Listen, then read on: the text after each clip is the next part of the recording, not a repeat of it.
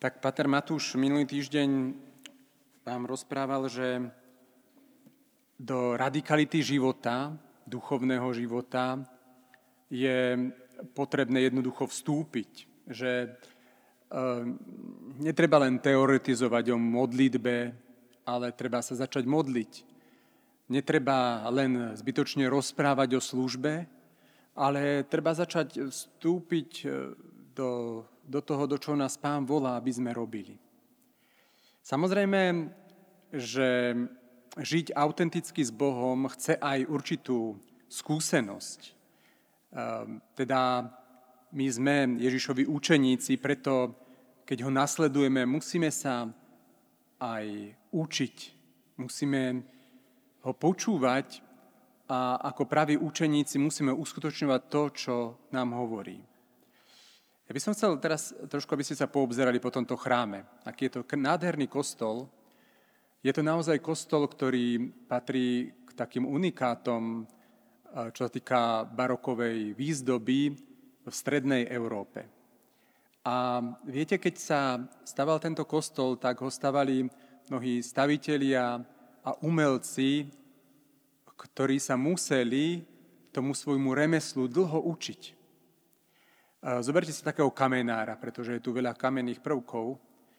Tak e, taký kamenár, keď sa učil, tak musel vstúpiť najprv do, e, k tomu dobrému kamenárovi ako učeň, postupne sa zdokonaľoval, stal sa tovarišom a až potom, po dlhých rokoch, hovorí sa, že taký dobrý kamenár e, musel pracovať s kameňou až 7 rokov, kým sa stal skutočným majstrom tak si zoberte, že taká príprava takého dobrého kamenára aj s, tým, s tou dobou učenia sa a tovarištva trvala niekedy aj 15 rokov. A keď vidím, že ako dlho toto trvá, kým si človek zvykne na robotu a na prácu s kameňom a dokáže ho krásne opracovať, tak si hovorím, že aj my vo svojom duchovnom živote musíme musíme tvrdo pracovať a učiť sa od nášho Boha. Ale si zoberte, že čo je to tých 15 rokov učenia sa tomu svojmu remeslu, keď taký dobrý kamenár spraví veci, ktoré sú krásne aj tisíc rokov. Že ho prekonajú tou krásou a trvanlivosťou. Napokon aj tento kostol posvetili v roku 1753. Takže eh, aj my musíme nastúpiť do takého do takého učenia sa, aby sme boli skutočne dobrými majstrami v tom našom duchovnom živote. A keď som povedal, aby ste sa obzerali túto, po tomto krásnom kostole, tak v tomto kostole, keď hovoríme o tých kamenároch, sú rozličné kamenné výtvory, rozličné oltáre z kameňa a, a predovšetkým teda z mramoru. Ale keďže ten mramor je veľmi ťažké opracovať a je aj veľmi drahý. Tak okrem toho pravého prírodného mramoru tu nachádzame aj umelý mramor, ktorý sa už používal aj v tej, v tej dobe, v tom 18. storočí, keď sa staval tento kostol. Ten prírodný mramor, ten je, to je kameň, ktorý sa spracová tak, že sa narežú kusy toho kameňa, tie sa tvarujú a leštia a je to naozaj ťažký kameň a dajú sa z neho vytvárať krásne kusy. Naozaj potom akoby ten chrám aj stál na tých, na tých mramorových stĺpoch. Ten syntetický mramor je naopak väčšinou z cementu, ktorý sa dofarbuje a na pohľad ale vyzerá úplne rovnako ako drahý kameň, ale nestojí a neváži toľko ako ten kameň prírodný. Možno rozmýšľate, prečo tu rozoberám teda tak detailne vykresľujem kamenárstvo. No chcem povedať, že, že často náš duchovný život vyzerá ako ten umelý mramor.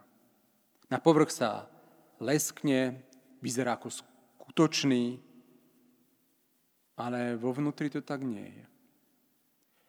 Ľudia na prvý pohľad sú šťastní, optimisticky plní viery, prechádzajú krízami a údoliami, Dokonca zažívajú aj nejaké duchovné zážitky na svetých homšiach alebo, alebo na chválach. Zdá sa, že sa usilujú, rastú a vstupujú do nových vecí, do ktorých volá Boh. Problém spočíva v tom, že nič z týchto vecí nie je skutočné. Nie sú skutočné tie veci.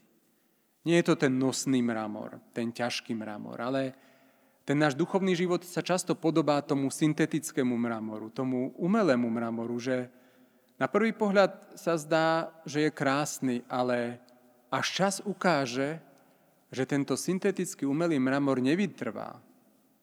Odhalí sa, ukáže sa, že, že pod ním je len cement, rýchlo sa rozdrobí a nevydrží tak dlho.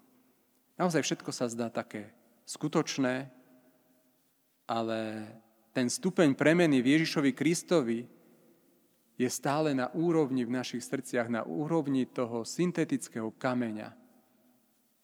Naša premena je len napodobenina, ktorú ešte treba premeniť hlboko pod povrchom.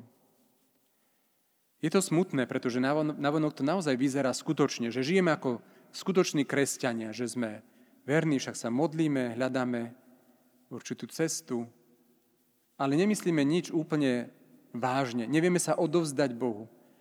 Nevieme sa modliť v pravidelnosti, nevieme počúvať Božie slovo ani ho uskutočniť vo svojom živote.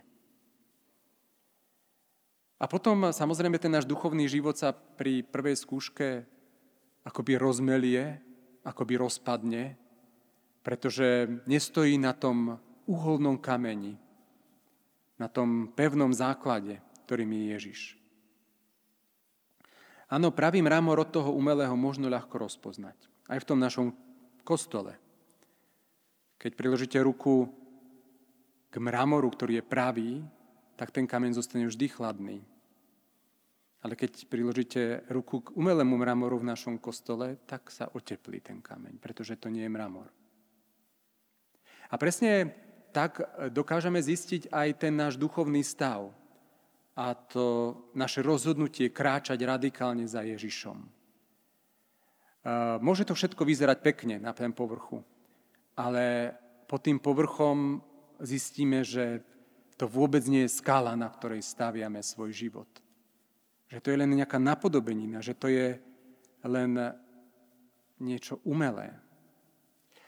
Naozaj zrelé učeníctvo je pozvánkou k takej radikálnej premene, k životu v pravdivosti, k nasledovaniu Ježiša, ktoré je, nes, ktoré je nefalšované, skutočné, ako pravý kameň. A tento proces ide k jadru veci, je často nepríjemný a ťažký, ale môžem vám povedať, ak začnete kráčať za Ježišom skutočne vo, vo svojich oblastiach svojho života, tak ten výsledok potom pretrvá. Ako ten pravý mramor, ako ten pravý kameň, ktorého krásu potom môžu obdivovať celé generácie. Áno, zrelé účeníctvo Ovplyvní totiž každú oblasť nášho života alebo aj života spoločenstva, v ktorom žijeme, života služby a života církvy. A preto náš život musí ísť do tej hĺbky. Musí, musí byť radikálny, inak, inak ten náš život nebude postavený na dobrom základe. A teda v čom máme byť taký radikálny, alebo čo máme vo svojom živote meniť, aby, sme, aby ten náš duchovný život odolal aj búrkam a ťažkostiam, do, ktorého, do ktorých sa môžeme dostať? Tak predovšetkým Boh ako pravý učiteľ, Ježiš ako náš pastier nás učí spomaliť, aby sme dokázali budovať ten hlboký vzťah s ním aj uprostred zhonu. Aj uprostred toho naháňania, tom bežnom živote. Takisto náš učiteľ nás bude učiť aj to, aby sme dokázali vyhodnotiť, nakoľko sme ovplyvnení hodnotami kultúry tohto sveta. Nakoľko sme sa vo svojom živote dopustili kompromisov s týmto svetom. A nakoľko sme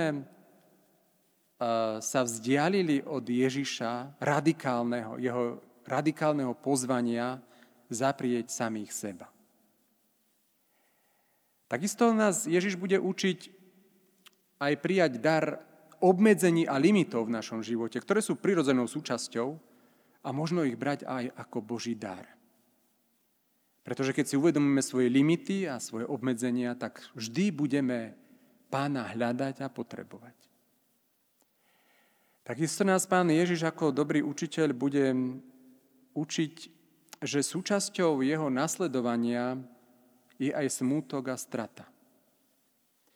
A mnohokrát, ak sa zahlbíme, ak pôjdeme do väčšej hĺbky, tak zistíme, že aj smútok a strata sú poklady, ktoré nám tiež ponúka Boh pre náš rast a naše zakorenenie. Takisto určitým spôsobom nás bude učiť takým kritériám alebo tým, tým vymedzeniam, podľa ktorých môžeme zhodnotiť svoju duchovnú zrelosť. A predovšetkým tým kritériom, ako ďaleko sme zakorenení radikálni vo svojom živote, predovšetkým tým kritériom je láska k blížnym. To je ten pravý semafor, ktorý hovorí, že aha, veď ty nemiluješ. Takisto nás Pán Ježiš bude učiť to, ako naša minulosť a rodina, v ktorej sme vyrastali, ovplyvňujú dnes náš život, aj naše nasledovanie Ježiša Krista. A toto prinesie také uvedomenie, kedy sa už nebudeme snažiť riešiť hlboko zakorenené zvyky a traumy minulosti len povrchne a narýchlo. A napokon nás Ježiš ako dobrý učiteľ bude učiť prijať slabosť a zraniteľnosť ako kľúče k Božej moci. Pretože naše slabosti nás skutočne upokorujú. A Božie slovo hovorí veľmi jasne, Boh sa pyšným protiví, iba pokorným dáva milosť. A my, ak chceme žiť skutočne radikálny život s Kristom, musíme si obliecť pláž pokory. A tak vás pozývam, aby sme aj pri dnešnej Svetej Omši sa odovzdali pánovi, aby sme odložili všetku tú falošnosť, tú fasádu toho syntetického náteru a aby sme svoj život postavili skutočne na tom uholnom kameni Ježišovi Kristovi. Amen.